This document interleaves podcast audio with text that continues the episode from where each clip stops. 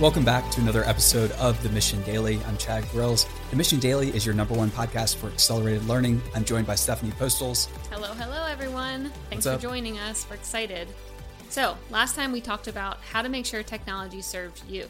In this episode, we're going to talk about the skills to actually master that technology. So, we're going to go through filtering and synthesizing the technology that you're using to make sure you get the best out of it. Yeah, these are words that we've brought up before, um, but we want to go into more practical examples of how to filter this endless stream of information and then uh, capitalize on it. So that's where I think a lot of self help things or science back ways to do A, B, and C fall really short because they do not take a first principles type approach to these technology platforms. And as you alluded to in the last episode, that's the one thing that when we have emerging technology that rarely gets created until we have, you know, it's much, much later and the history is being written. So, so how can we think about curating technology? Are there tools? Are there apps? Or is it just a Chad Grills personal way of curating things? How do we think about it? So I, ho- I hope not. Uh, I hope it's been drawn from people that are way smarter, and in my in my case, it has. So like all of these inspirations typically come from uh, elsewhere. It's very very rare when whenever we do something uh, you know original. So maybe there are a couple things in here that I've uh, developed originally, but of course, like everything is standing on the the shoulders and progress of those who came before. And we're very fortunate that a lot of great minds throughout history have already pioneered and shown us how to use and not be used by certain types of technology. Uh, a great example is books. So when Gutenberg uh, created the Gutenberg press, and he he basically created a whole new world and we'll get into this person in later episodes. We'll probably do an entire episode on what happened after the Gutenberg revolution of the press uh, and the printing press, because it is not what many people might be thinking. And there was a great media theorist and philosopher and technologist and generally a genius named Marshall McLuhan who analyzed what happened to uh, culture and society after people started reading text, written words from left to right and he makes a very compelling case, which is a bit terrifying when, when you start to dive into it and consider the full implications of. So he has a book called The Gutenberg Galaxy, but he argues that we are still living in the aftermath and the the trade-offs and the iatrogenics, which is a word that Taleb uses a lot, which is the uh, it's a medical term to denote harm done by the healer. So basically, like unintended harm. So anytime we get technologies, there are obviously trade-offs. We talked about some of the unintended consequences and some of the harmful side effects, and McLuhan pointed out many of them from text. And this is like this is really hard to consider when you know I look at the wall over here. I'm surrounded by books. I think that there are far more there's far more upside in using books and reading a lot than there is downside.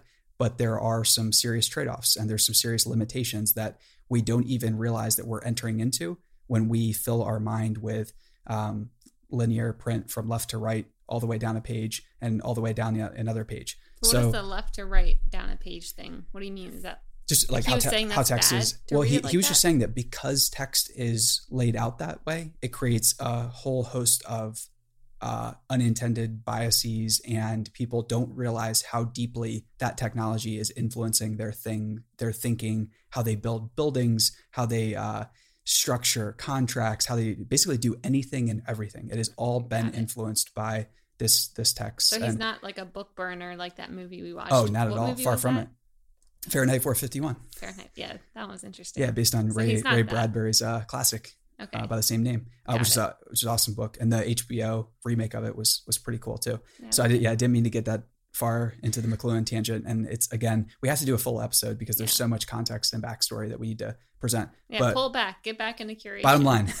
so curation, you have, you have to get savvy with how you are getting your information sources. So I think first and foremost is to, there's another great book by Thomas Carlyle, which is called On Heroes and Hero Worship.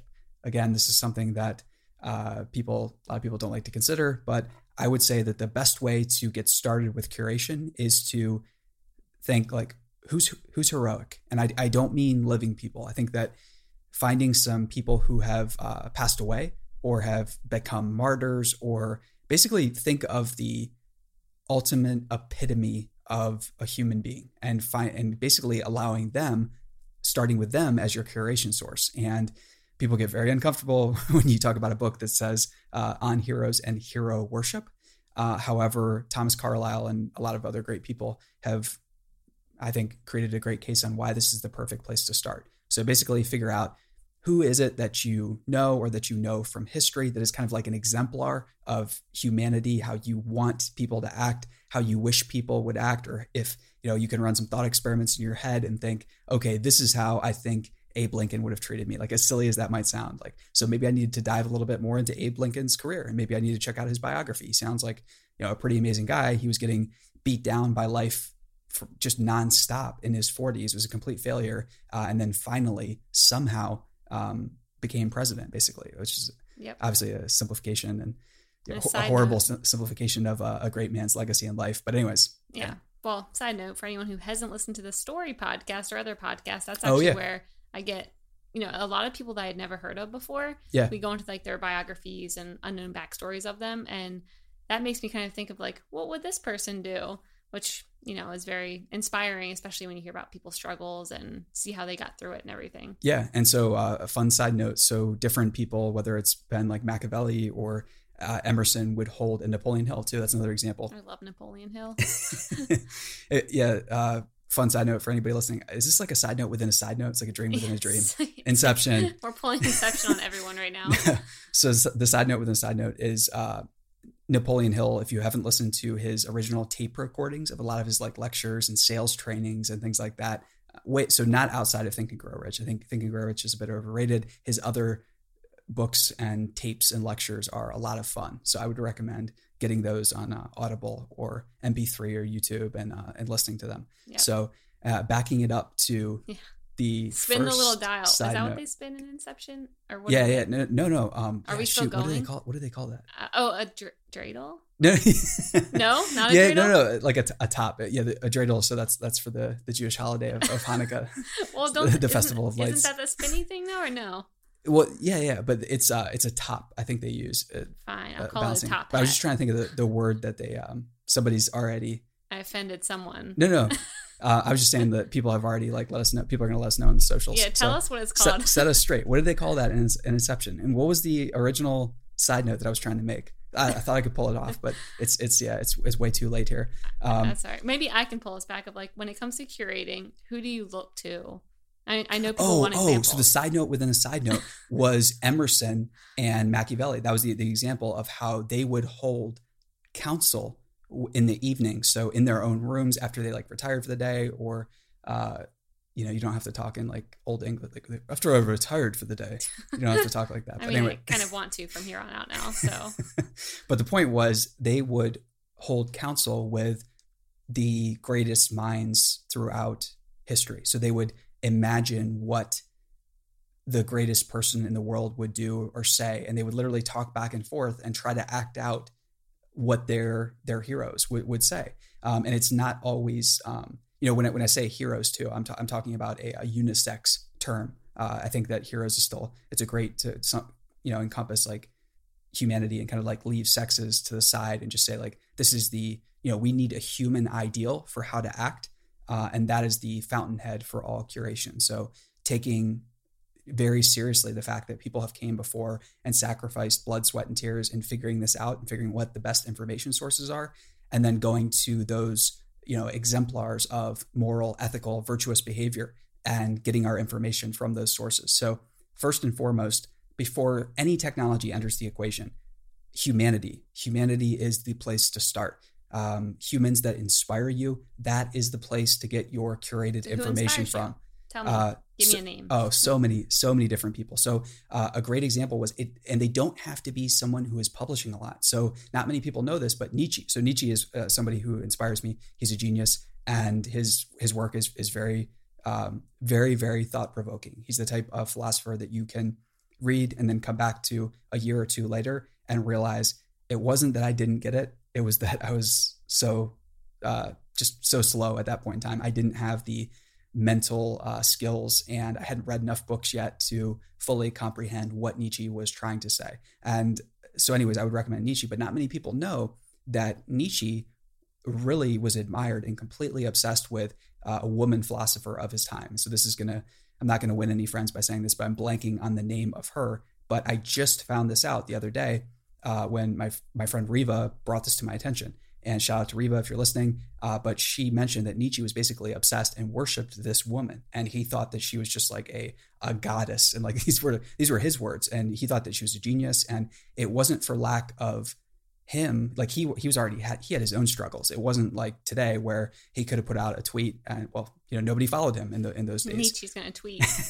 But he couldn't like put out a tweet and say hey like uh, I love the way this woman thinks type thing. Like it's and you know have have her blow up after that. Not gonna happen so but anyways um, that's a great example of like the person doesn't have to be recognized by the world yet and that's where it gets so exciting because there are undervalued opportunities to find um, you know, intellectual, moral, virtuous heroes to curate a lot of your information from that have not yet been fully recognized by the world. You can bet on them early, uh, or you can decide to become one yourself and start to that painstakingly slow process of filtering the information yourself. So humans are pattern matching and recognition machines.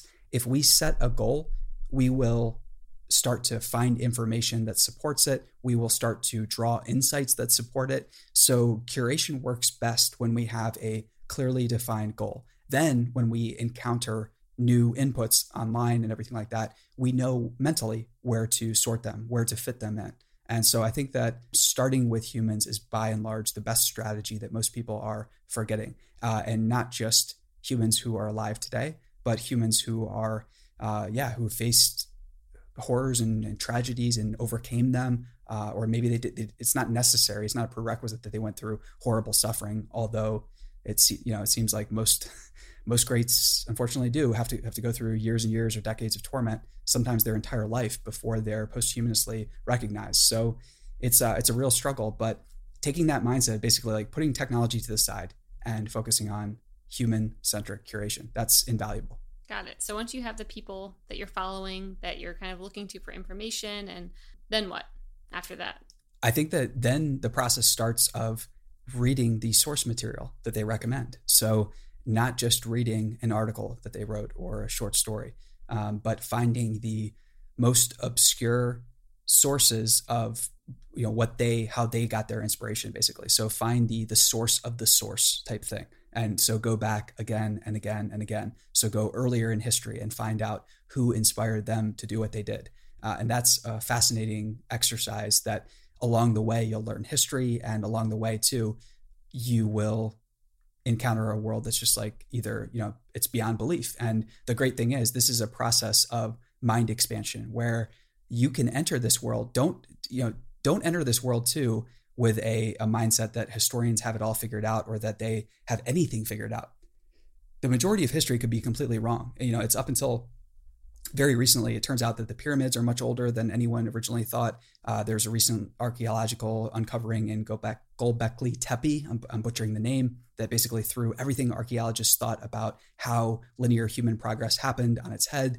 And so the, the further you go back, and the more that you can go back, find really, really good human curators. So a lot of this information about, you know, redating the pyramids and things like that came from uh, analyzing the early works of Plato. So some amateur historians actually, you know, checked out what Plato said about when different things happen because he put a date to certain things. Uh, that was that, that, was a small part in discovering, I think, Gobekli Tepe and things like that. I don't know how much of it actually, you know, it played, but that's uh, an example. I might be uh, getting out into the territory of uh, rampant speculation, but um, there there are some interesting uh, interesting ideas there. The point being, um, go into the study of history and the greats and this search with a childlike mind, and basically, you know, take everything.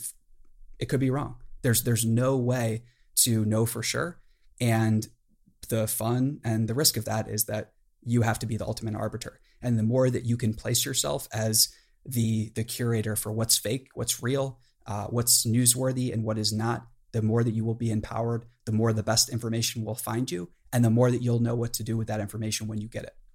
And I also think it helps build trust in the people that you're following because you start looking at their source material and you're like, okay, like for example, what Dr. Rhonda Patrick, she's someone where I've amazing. At, yeah, so much of her source material. I'm like, girl, I trust you. Anything you tell me health related, I know you're staying up on like the most, you know, the most recent studies and the research papers, and she's doing her, her own research. And yeah. so I kind of just trust what she says on Twitter. And same with. um And then at the same time too, it's not like so you're not saying Steph isn't saying like to have blind trust for anyone like that, and you definitely no, that's don't. That's how I build up check. my trust in people. Yeah, definitely. Yeah. It's like but as trust starts to compound just like you know interest in a bank account does because that's how it works with our interactions with people um, we can take more risks or they can take more you know we take more liberty in what they say.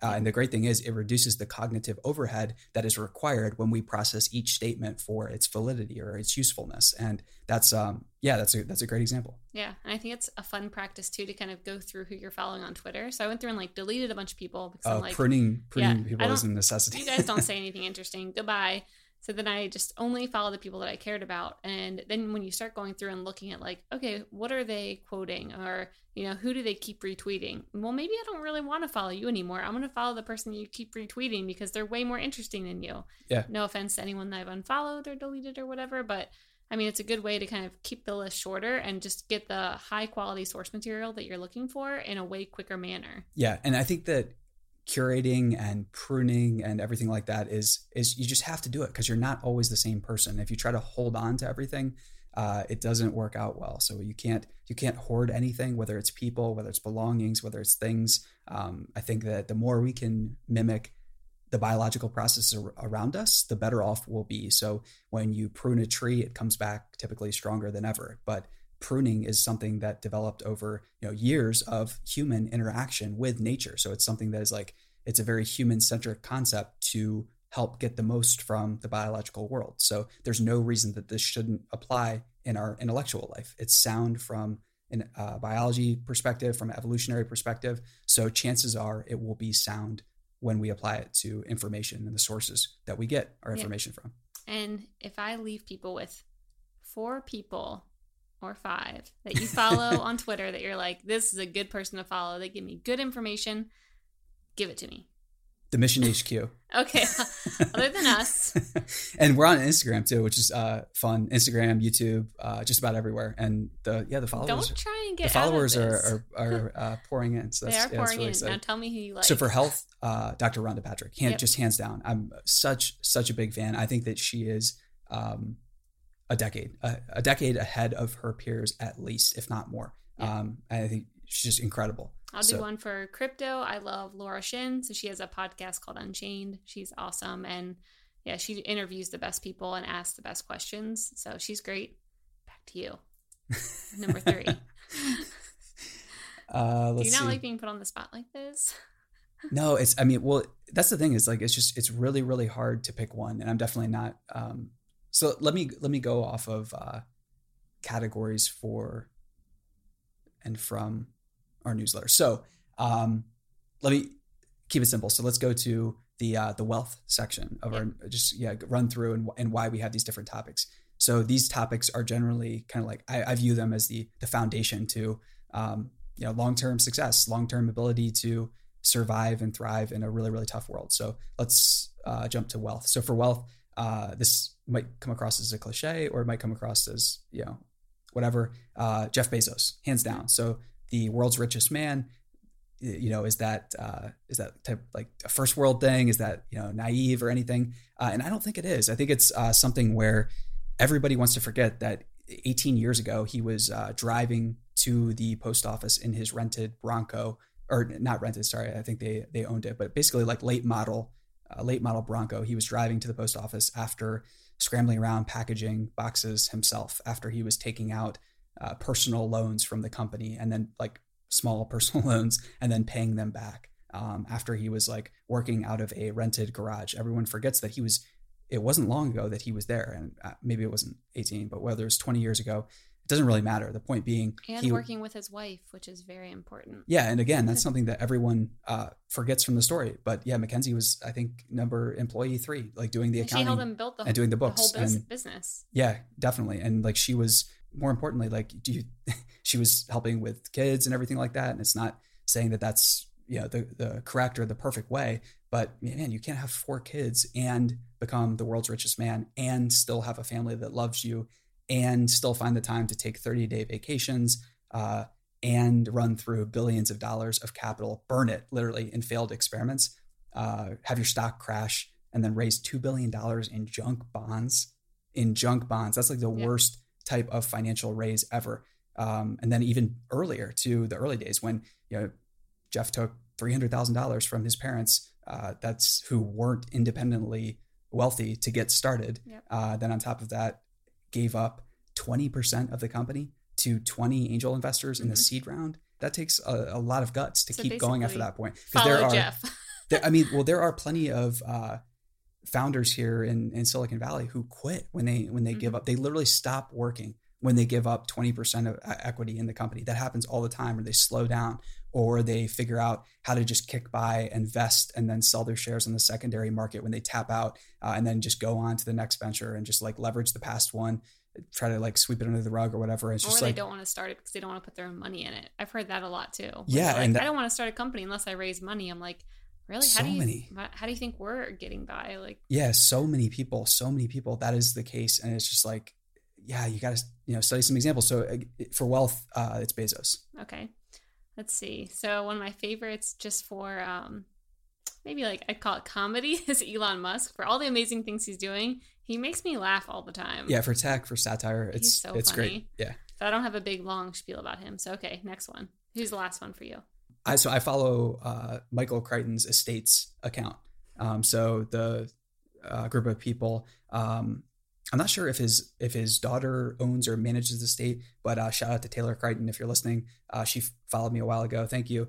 And I'm a huge admirer of Michael Crichton's work. And so following and seeing what his estate is doing, whether it's developing, you know, helping develop Westworld, or it's putting out um, books that he didn't finish while he was alive, like Dragon's Teeth, they've done an excellent job. So it's really exciting to, you know, see the preservation of a person who wasn't appropriately recognized in his time.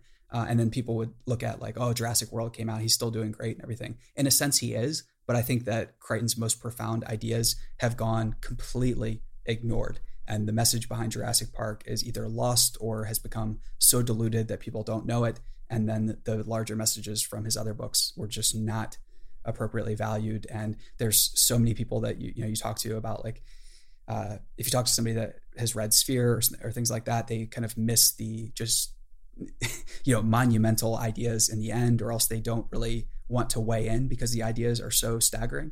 Uh, and then if you read his biography, Travels, you'll find the same thing. Um, so yeah, I think we should do just a full unbridled genius, full on episode. I don't know. I don't want to bore. Every, I don't want to bore everybody with that. But we, I mean, you do love him. So. Well, so some of the it, it, does get interesting though because there is plenty. Uh, there's plenty. There's so much that's unknown that is just fascinating about some of these uh, some of these people. Well, there so, you go, an unknown episode. So yeah, I think that the the biggest takeaway that I just want to leave everybody with is that as as a whole, there's so many people in humanity as a whole that have fallen into the trap of they've seen the worst of us on the news. They've seen just horrors day in and day out. And like we've got that. We understand that humans are capable of enormous evil. But of course, we are also capable of enormous good, maybe even more good than we can currently imagine. And I am much more excited and much more certain that humans now are going to usher in a golden age, an age of unprecedented opportunity.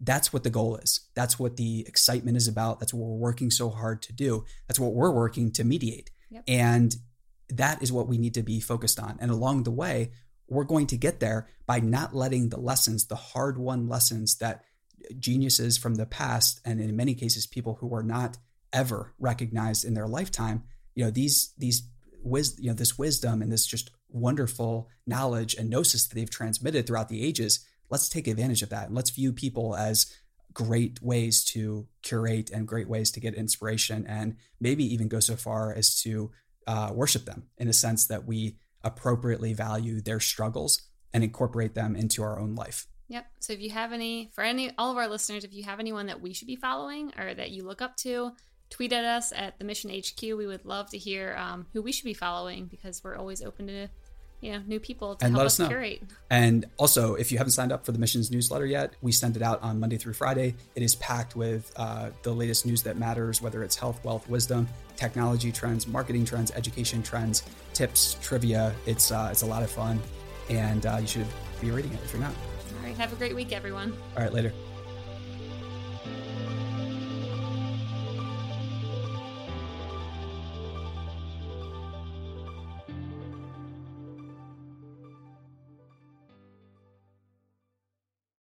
Hey, listeners, thanks for tuning into this episode. I hope you enjoyed it as much as I did. If you haven't already, please subscribe, rate, and review this podcast. It helps spread the word, and I would greatly appreciate it. See you next time.